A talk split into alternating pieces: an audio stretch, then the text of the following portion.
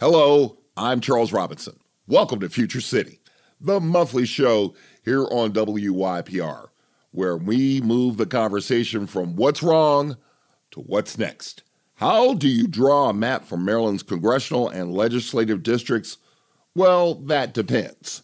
Under the Maryland Constitution, the lines shall be drawn every 10 years following the national census. Well, a funny thing happened before any of the maps were drawn. The census count was delayed, which caused the maps to be delayed. The legislature and the governor normally concur on the maps, with Democrats dominating the legislature and a Republican governor as the chief executive. It was inevitable they wouldn't see eye to eye. The governor put forth an independent commission to look at the congressional map the legislature had the Legislative Redistricting Advisory Commission, commonly referred to as LRAC, create its own map, which it adopted. You can see the differences in the map on the WYPR website under the Future City tab. A number of entities sued to throw out the maps or choose a different map. As you can imagine, a lot of this is tied up in the courts. Well, we've asked some experts to weigh in. Joel McCord and John Lee of WYPR are joined by Will Ford of the Washington Informer as they tell us how we got here in our second segment. In our last segment, Yuri Rudensky of the Brennan Centers has looked at nonpartisan redistricting commissions and gives us a guide as to what independent commissions should look like. Doug Mayer of Fair Maps is with the group challenging the Maryland maps. He will weigh in on how the court should see the challenges and rule in their favor. But let's begin our conversation with a definition of terms to help you understand what we're talking about and what they mean. I'm joined by Professor Todd Eberly of of St. Mary's College. First of all, Todd, um, we're talking about maps, and there are basically three maps. But before we get into the actual maps, let's talk about some terms that people may be familiar with and may not be familiar with. Let's start with the term gerrymandering. What is gerrymandering? So, the term itself actually dates back to um, 1812 when the Massachusetts governor Elbridge Gerry, not Jerry, uh, drew a Senate district to benefit his party, the Democratic Republicans. And someone made the remark that the strangely drawn district looked like a salamander. And their comment was made that's not a salamander, that's a gerrymander. And over the years, of course, we've lost that original Elbridge Gerry connection, and, and everyone just refers to it as gerrymandering now. But it's the drawing of congressional districts to either benefit your party or to disadvantage the other party. And you can also do the same with state legislatures really any district from which you elect somebody to represent you. Well, we've added some new terms to uh, this process. The terms cracking and packing. Let's start with packing. What is that all about? So, in packing, what you'll do, typically the majority party will take as many of the minority party in the state's voters as possible and pack them all into one or maybe two districts so that they don't have more influence across the state. Uh, that way, you know, the majority party can then draw the rest of the districts to benefit them. Well, let's talk about cracking. What is cracking? So, with cracking, what you do is you take a population that may be worthy of a congressional district or a representative district, and you break them up into smaller populations to either lessen their voice or you might use um, a highly concentrated area of one party's voters and crack them into multiple congressional or legislative districts in order to boost the majority party's numbers in each of those districts. You and I both have been watching this for some time, and people have made this a science. You know, initially it was kind of just a, well, we're going to shift some people here and that. Talk about some of the science behind some of this. Well, now what you can do is you can break all of these districts down to the precinct level and you could look at the percentage of registered voters by party. You could look at how they voted in prior elections, all depending on what state law will allow you to do.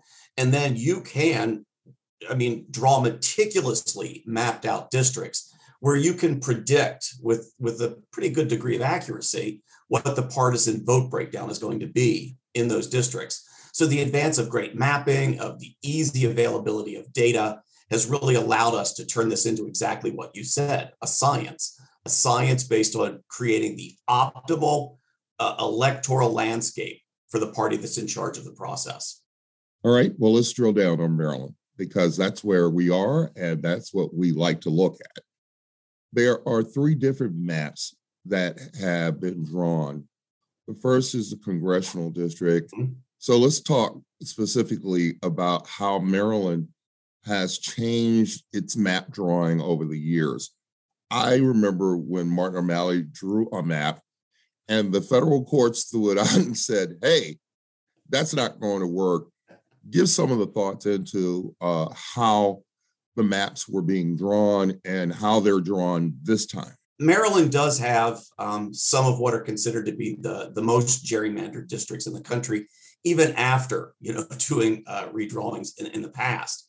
Um, and, and part of this has to do with the fact that the Republican voters in Maryland are in Western Maryland, they're on the Eastern Shore, they're in Southern Maryland.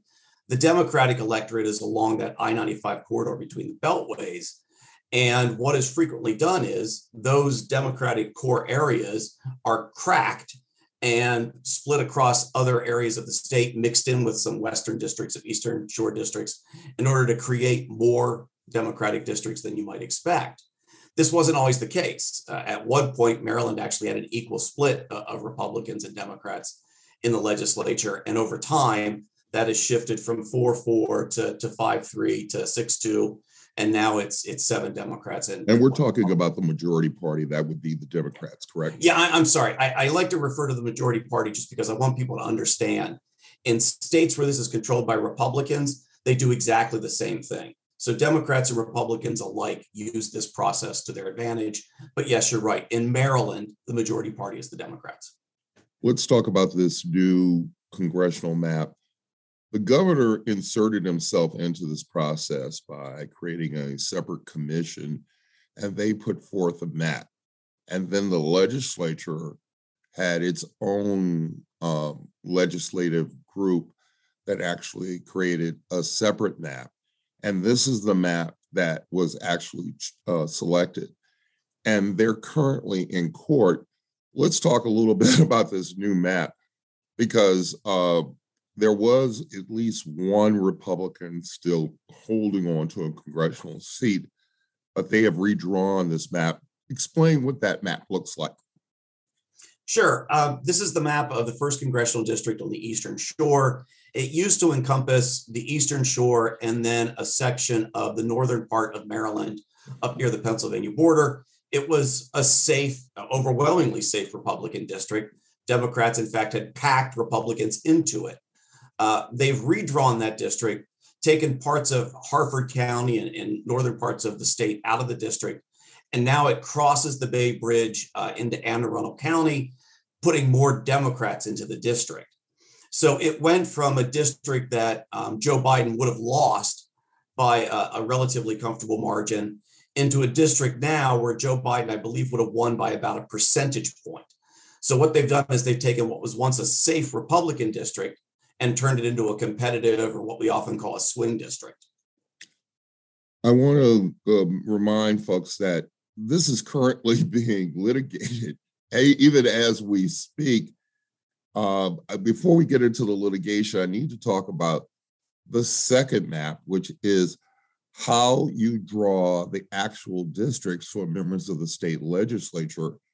Over the years since I've been covering this, is, is that the legislature always draws safe districts for themselves because they don't want, Mm, I would say, competitive districts.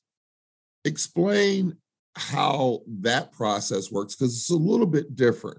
The governor has no say in this, although he can put forth a map, but it's the legislature that is actually drawing those maps. Right. You know, in the end, Maryland's constitution is a bit ambiguous with regard to congressional districts. It offers more guidance on the making of these state legislative districts. And as you said, the governor can prepare a map. The General Assembly, under the, the state constitution, can prepare their own. And ultimately, whatever the General Assembly approves is what becomes the map, pending any court challenges. So the, the Democrats in Maryland always had an upper hand when it came to creating these maps. And even though there are some guidelines about respecting uh, existing political boundaries, um, trying to keep the district compact, you can employ the exact same process of looking down at the precinct level and drawing districts that you are pretty comfortable are either going to be safe Democratic or safe Republican districts. Todd, I'm going to tell you that I've watched this process before and probably the thing that kind of made me stand up and sit back was the fact that it actually got down to the councilmatic districts across the state. Mm-hmm. I could tell you two of those areas that I had to take a second look at was Baltimore County in the councilmatic districts there. There was a challenge by the NAACP and other interested parties to create what are called minority majority districts. Down in Prince George's County, there was also an issue regarding how the lines were being drawn and who was going to get selected. And I know down in your neck of the woods, there was an actual challenge down there. Let's start with what was going on down in your neck of the woods. Well, I mean, obviously, the, this comes down to partisan concerns over the competitiveness of the districts that are going to be drawn uh, as most people know, our, our politics have become very polarized, and you look for advantage for your party at any level of government that you can. And if you're in a position where you can have control over the drawing of it, that's what you're going to do.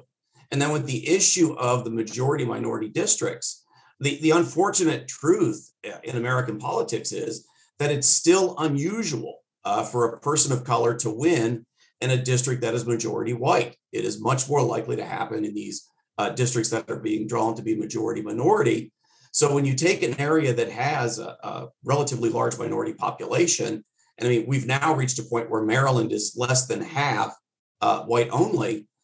When those majority minority districts aren't being created, I, I think that there's a legitimate question that is often asked by organizations like the NAACP of whether or not uh, voters of color are being uh, denied the chance uh, to, to have that electoral choice.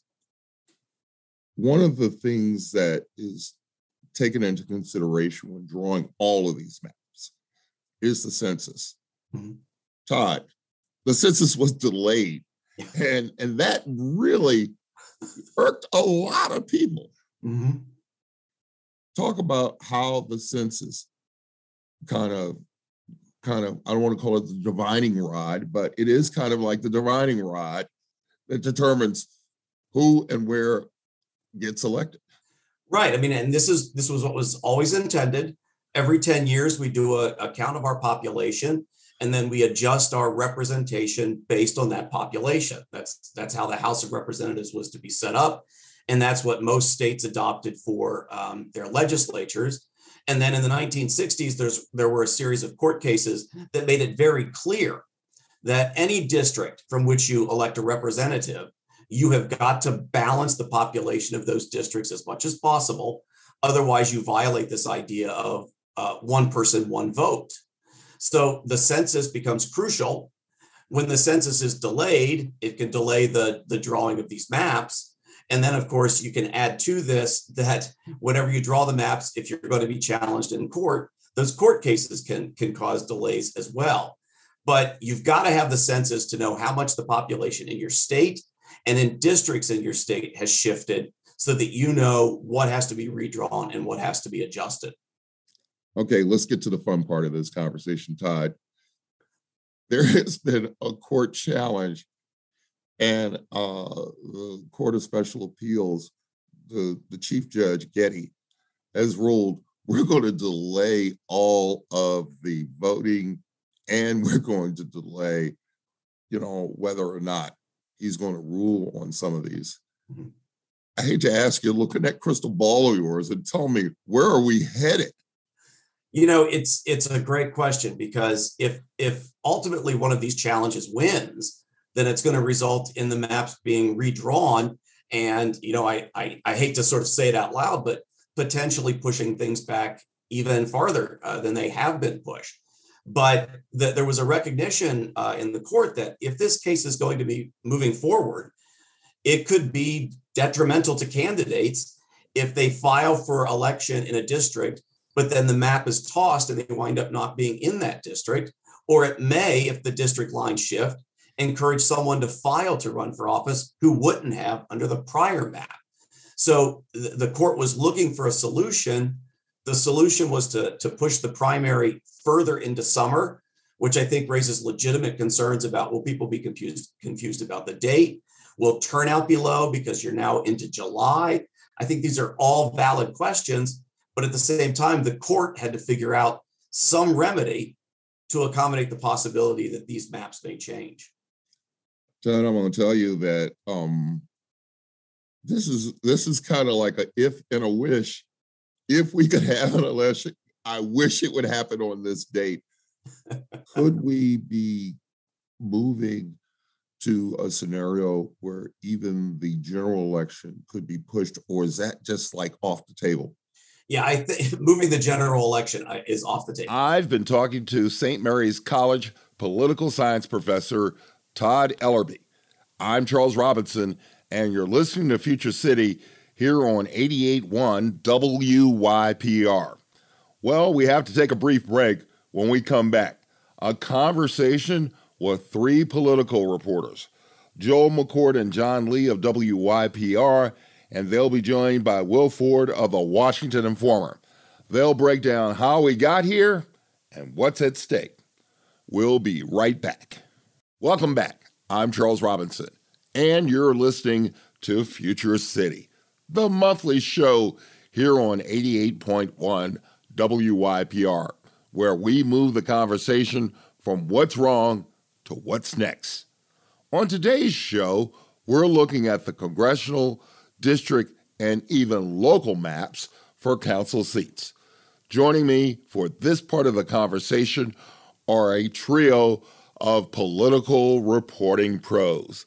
They include Joel McCord and John Lee of the WYPR reporting team and Washington Informer reporter Will Ford, who covers Prince George's County.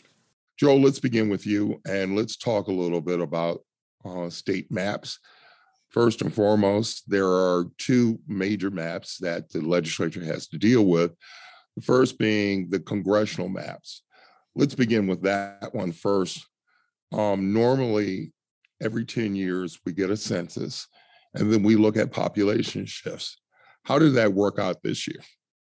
Well, the, first it was delayed uh, because the census was delayed getting the results, which meant uh, drawing these maps was delayed. But they came out with the the Legislative Redistricting Advisory Commission, which was created by uh, House Speaker Adrienne Jones and Senate President Bill Ferguson, uh, came out with their maps. Where um, they were, you know, two Democrat or four Democrats on the uh, committee and and two Republicans. No surprise, the two Republicans voted against those maps. Uh, then there was Governor Hogan's Citizens Redistricting Advisory Commission, with the, which came out with its own maps, which were a bit different than the uh, than than the Legislative Redistricting Advisory Commission maps. Several years ago, when Martin O'Malley was the uh, governor of this state, he redrew a district uh, out in Western Maryland and combined it with Montgomery County. Um, it wasn't necessarily exactly how they ended up with the map, but what what was that all about, uh, Joel? When when Martin initially drew this map, trying to get rid of a Republican out in Western Maryland. Well, that was exactly what it was about. Trying to get as many Democrats in Congress from Maryland as they could. And what they did, what little trick in Western Maryland, was to go across the top of the state, you know, from out in Garrett County and somewhere in Frederick County, suddenly cut down into Montgomery County to pick up all those Democrats down there. And that's what got us David Trone, uh, now the congressman from the sixth district, a Democrat from Montgomery County. my question to you, uh, Joel, is by, uh, you know, there are some terms that you and I talk about often, just called cracking and packing. Right. How would you describe uh, this move? I would say it's cracking, trying to crack the district so that you've got more Democrats into it. Uh, there, are, there are other districts that we could say they're packing. They're trying to jam as many uh, people of of the who would you know potentially vote the same way in into uh, into other districts. I note that um, we are unlike many of the states in this country where there is uh, a majority of Republicans who are drawing maps, and in this case, we have Democrats who are drawing maps. How does that look? I mean, will it change the calculation at all? having Democrats draw the maps, sure. And you know, one of the points that the Democrats here in Maryland make is that the Republicans are gerrymandering in Ohio, Texas, Pennsylvania, pick your state, where where they have the majority, and the Democrats are saying uh, they're not going to disarm if if if those Republican-led states are going to be gerrymandered too.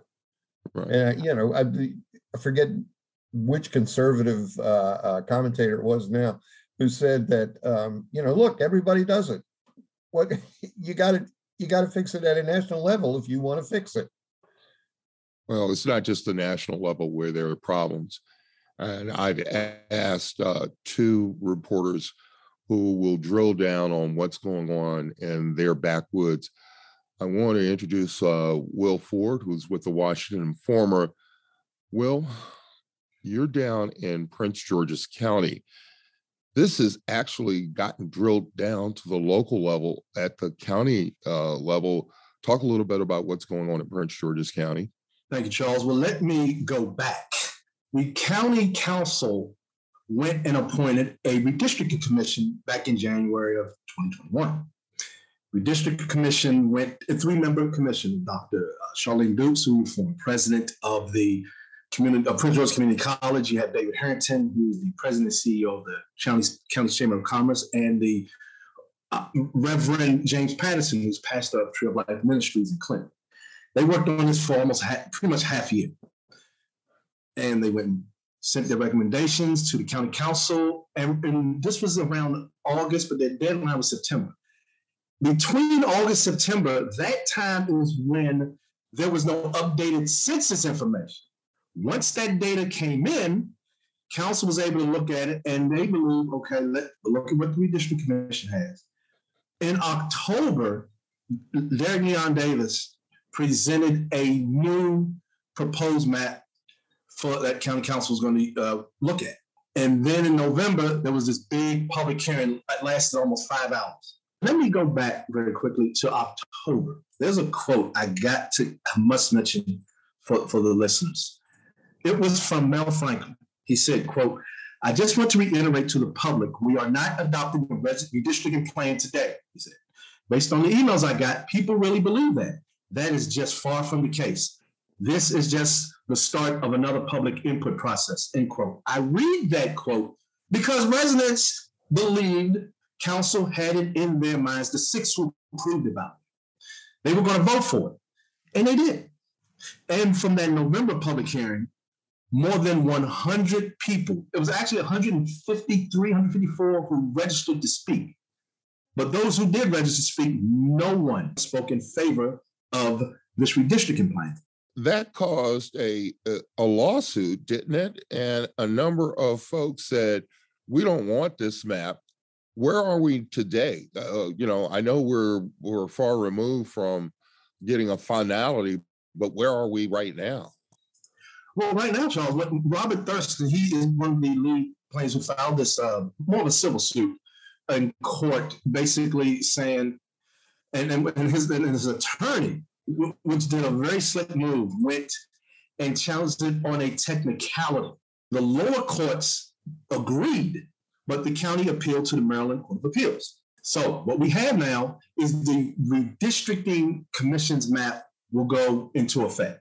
If if if um if the if the council did not approve make any formal approvals of the the redistricting commission submitted, it automatically goes into effect as the new map. And what people were real upset about, which which is still being talked about, but now they feel it's a, uh, a moral victory, not only moral victory, but that the courts saw fit to agree with what the community wanted.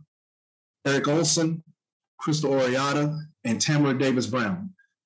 Those three were going to challenge and run for run for office, and two of them were going to, run against individuals who are currently on council, and they got moved out of their out of their districts through the plan the county council approved.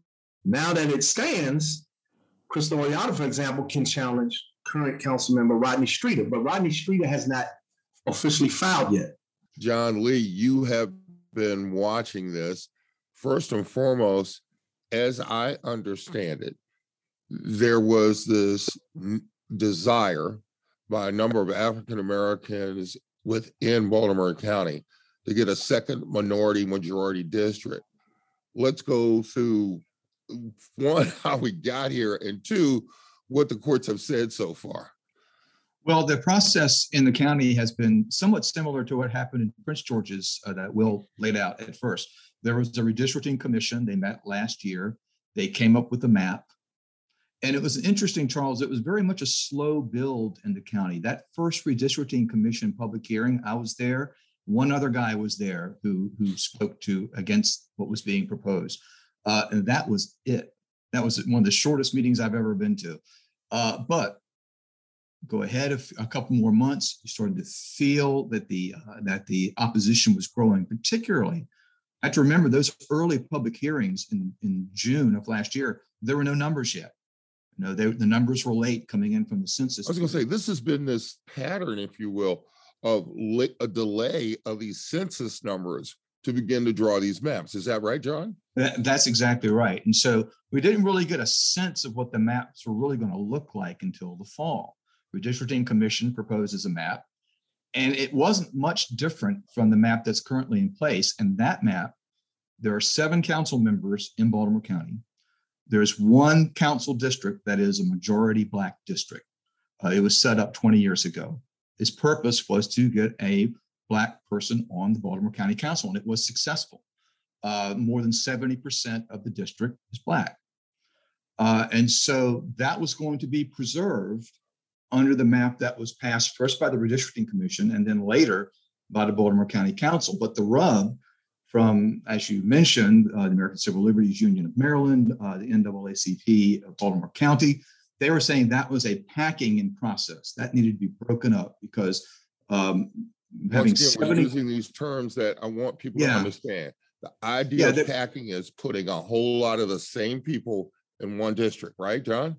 That is correct. And so when you have more than 70% of a district made up of Black voters, the argument was take, some, take thousands of those voters, move them into an adjoining district, make that Black majority as well. And then you'll have two Black majority districts, improving the odds. You could have two uh, Black council members because the, the county's population is roughly 30% African American uh, what went as a very quiet beginning, by the time they finally got this to public hearing in December, it was a long, hours long public hearing with basically everybody opposing this proposed map. The council passes it anyway the following week. Right after that vote on December 20th, I was watching the Twitter feed and I saw ACLU of Maryland saying, see you in court. And the very next day, they filed suit. Well, first of all, gentlemen, thank you so very much for laying out the the issues and the problems. This is one of the most complicated issues I think the state has faced in quite some time. I tell you what, I want to give every each one of you uh, uh, some final thoughts. Joel, let's begin with you. Um, where do we go? To court. you know what John said, see you in court, see you see in court. And that's where we're going. What about you, Will? What do you think? Uh, is it uh, we'll see you in court or we'll kind of go, let's see how it plays out? Well, at least in Prince George's County, it, it may appear that the new the, the what the redistricting commission did is going to stay. And a lot of residents say, thank goodness. What about you, John? What do you think? Uh, where are we going with this one? Well, one thing is important to remember, which is that, and, and i had a, an interview with John Willis, the former Secretary of State, about this, and he reminded me in the end, redistricting is about incumbents wanting to keep power. And so, what's been created, at least in Baltimore County, is a, is a map that favors the incumbents, uh, as the red districts are more red, the blue districts are more blue. So, setting aside what the NAACP and the ACLU are, are upset about, in the end, you got incumbents doing their best to hold on to their seats. Ladies and gentlemen, that's John Lee. He covers Baltimore County for WYPR. We've also been joined by Will Ford, who covers Prince George's County for the Washington Informer, and of course, Joel McCord, who looks at everything at the State House and what it's underneath that as well. Gentlemen, thank you so very much for joining. Me. Thank you. Thank you, sir. I'm Charles Robinson, and you're listening to Future City here on 881 WYPR. We have to take a brief break, but don't you go away. When we come back, we'll hear from those advocating in favor of changing Maryland's maps and an advocacy group who wants to set the parameters for impartial redistricting commissions. We'll be right back. Welcome back. I'm Charles Robinson, and you're listening to Future City, the monthly show here on 88.1 WYPR, where we move the conversation from what's wrong to what's next.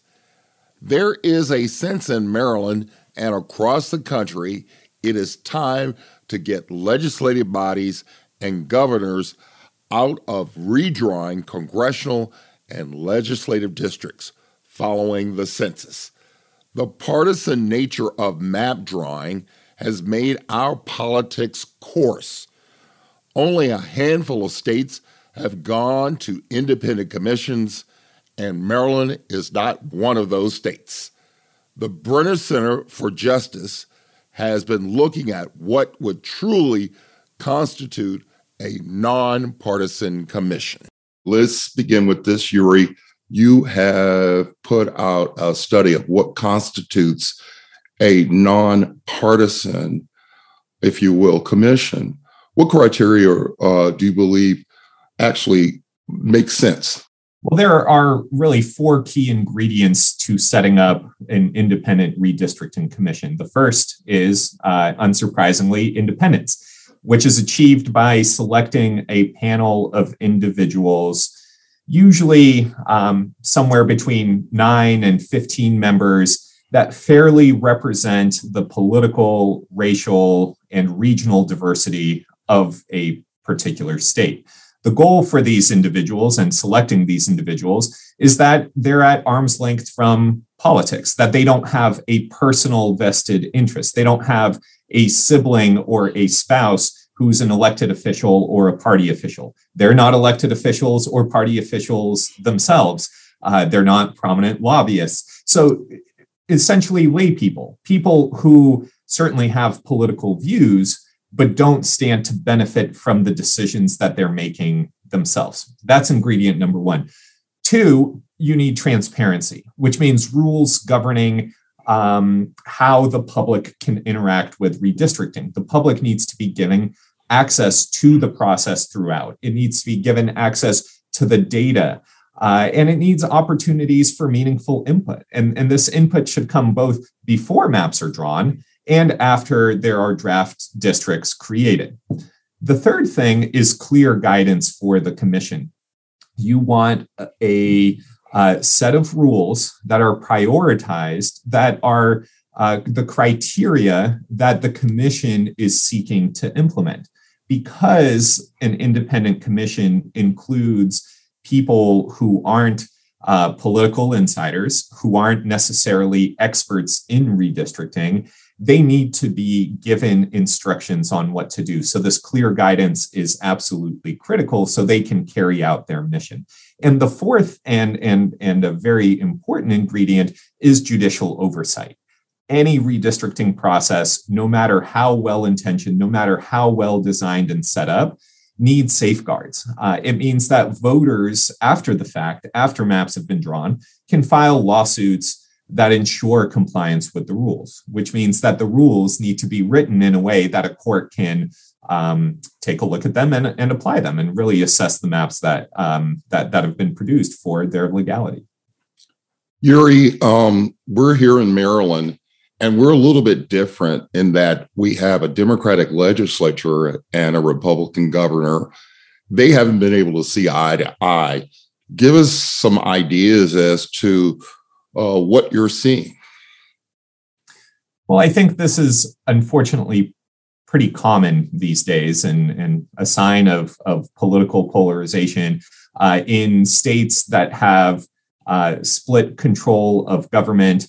Uh, the parties have virtually been, it's been virtually impossible for the parties to come together and agree on compromise. And I think Maryland is no different in that regard. Uh, I think the, the, the the meaningful difference is is that Democrats had the numbers to override uh, the governor's will uh, in redistricting, and and and so that suggests uh, in this political environment that independent redistricting is the way. Uh, bipartisanship is not something that can be counted on when the stakes are as high as they are uh, in the drawing of political districts, which really determines so much about how politics will play out uh, over the course of the coming decade. Yuri, obviously, we've been getting some rulings, and probably the latest ruling comes from the Supreme Court in a case where it made the determination that a particular map that um, set aside some minority majority districts wasn't valid. Can you talk a little bit about that? This has been one of the most challenging things uh, from our standpoint as a uh, organization that's concerned with people's voting rights, with civil rights more broadly.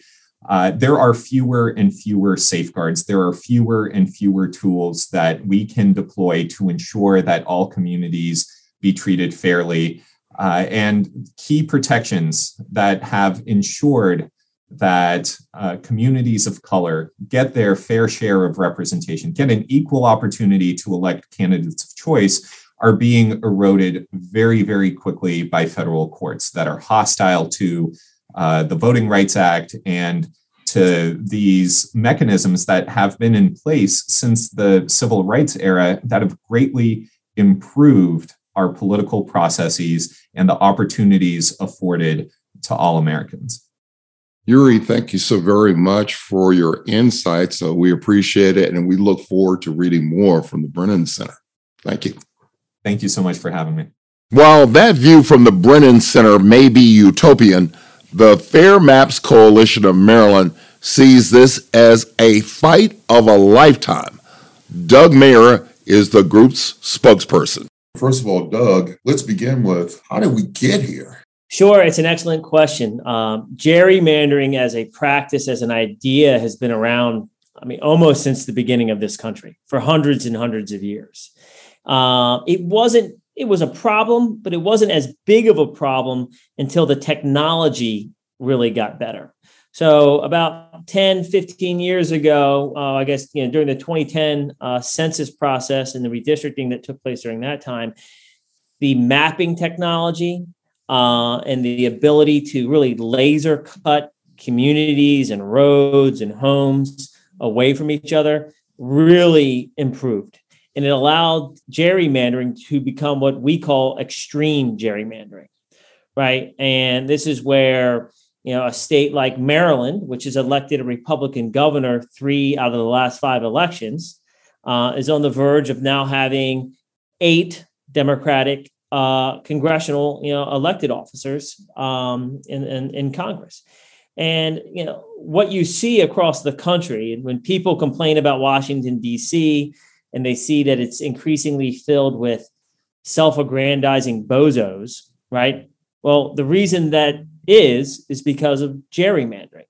We've basically gotten rid of the primary, uh, excuse me, the general election, and made the primary election the the only one that matters. And so we send people to Washington D.C. to the halls of Congress who are really only elected by one small group of people, and it's usually the far right or the far left.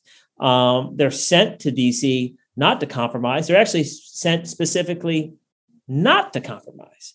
Uh, and we shouldn't be surprised by the results that we see.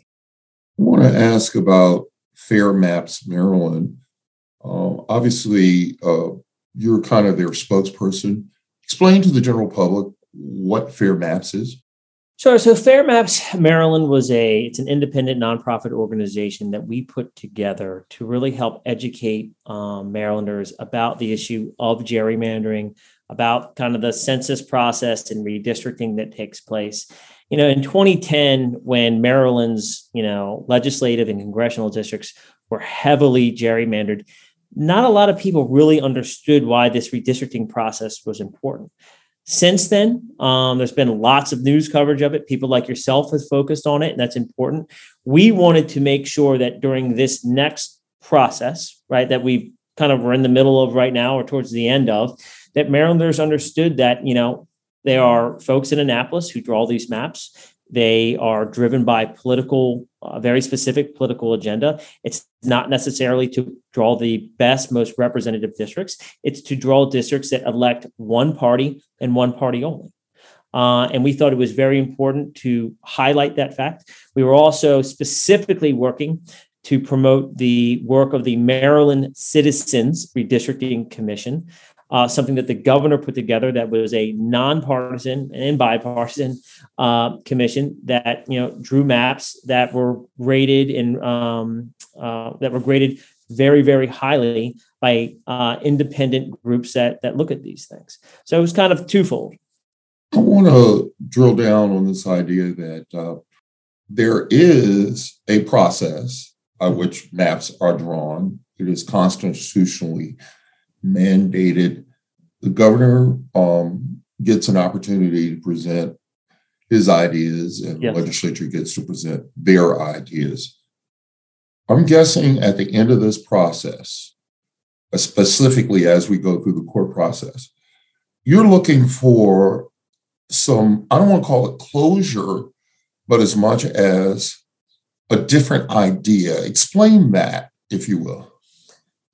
Sure. So, you know, over the last eight years, Governor Hogan has put forward uh, legislation bills on the Maryland General Assembly to do away with the current process we have now, where the legislators get behind closed doors and they draw their maps, and you know that's usually what gets passed. He wants there he wants there to be, and this you know 18 other states uh, in our country have this, a non-political, non-partisan uh, commission, you know, that gets together every 10 years for the redistricting process and, and that draws the maps with public input, right? Take the politicians out of it. Politicians, God bless them, we all know them, shouldn't be picking their own voters and drawing their own districts right now the governor has put forward that bill to create that process eight years and eight years in a row uh, they've shot him down on that um, you know, what we're hoping that the circuit court does, and then eventually Maryland's highest court, the uh, Maryland Court of Appeals, we hope that they declare that the maps that the legislature put together are in fact unconstitutional. Uh, and that they either accept what the Citizens Commission put together or they send it back to the legislature with very specific guidelines on how to draw these maps in a correct way. Uh, but it is important to know, and it's important for your viewers to know that 18, I think 17 or 18 other states in this country had this nonpartisan commission process, including our, our friends and neighbors right down in Virginia. I want to ask about how we get, how do we deal with politics after this? Because I think some people will say there's this, this is creating a coarseness can we ever be able to move beyond this? Well, listen, uh, America and politics have been intertwined, you know, since the moment someone stepped on these shores. So, uh, and it seems awful now, but you know, listen, it's always been uh, kind of a rough and tumble sport. But gerrymandering has made it particularly bad not just on in the newspapers or on cable television or online now, but really in the in Congress, you know, where these folks work, right? People always traded blows in the newspaper. That's as that's as old as time, right? But the fact that they're just unwilling to work together in DC to get anything done, that's the real that's a real problem. I mean, when you hear that a bill passes in DC these days, it's almost surprising, right? Uh, we need to get back to that. And we need to get back to where you can disagree with folks, uh, even very strongly, but still get a beer with them, right? Uh, still pass a law with them, decide that something is not really political, it's just what's good for the country. Uh, and by limiting gerrymandering, uh, it's a really good way to do it. Uh, it's not perfect.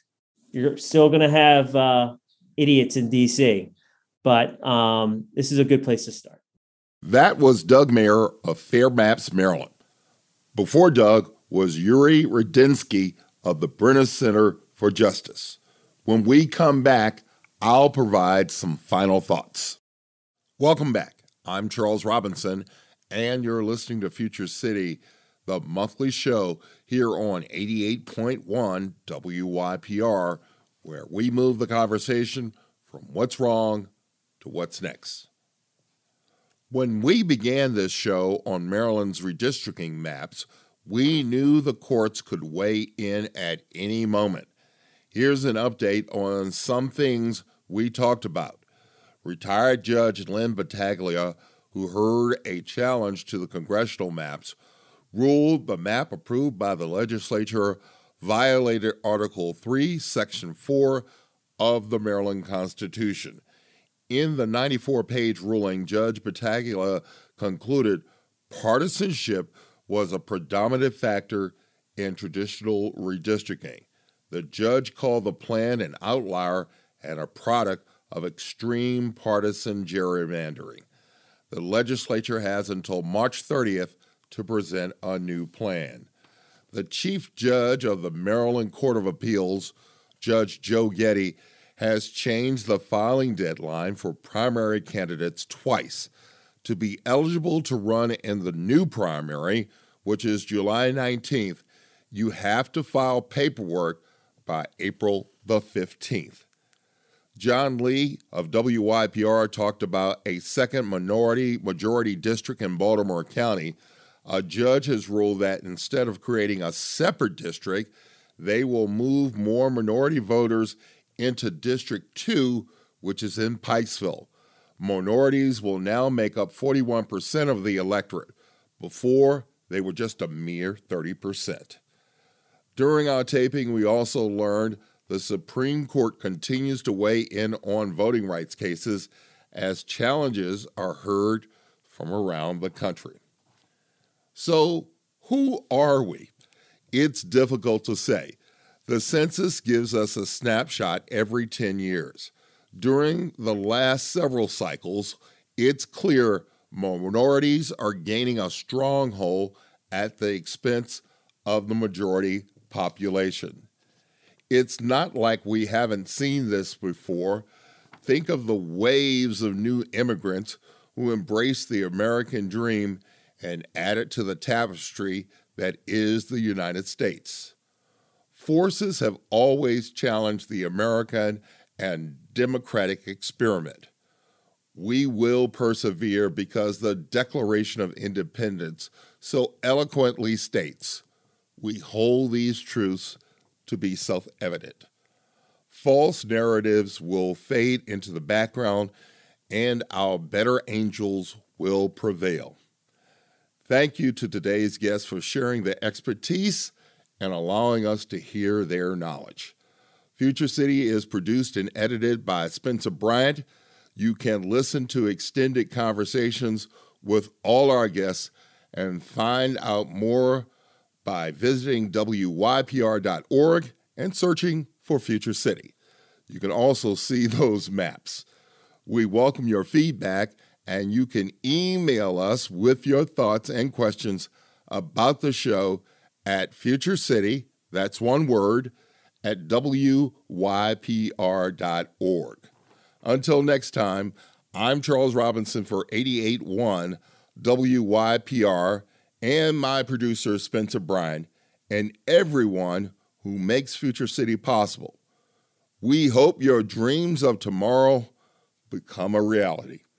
I'm your host, Charles Robinson.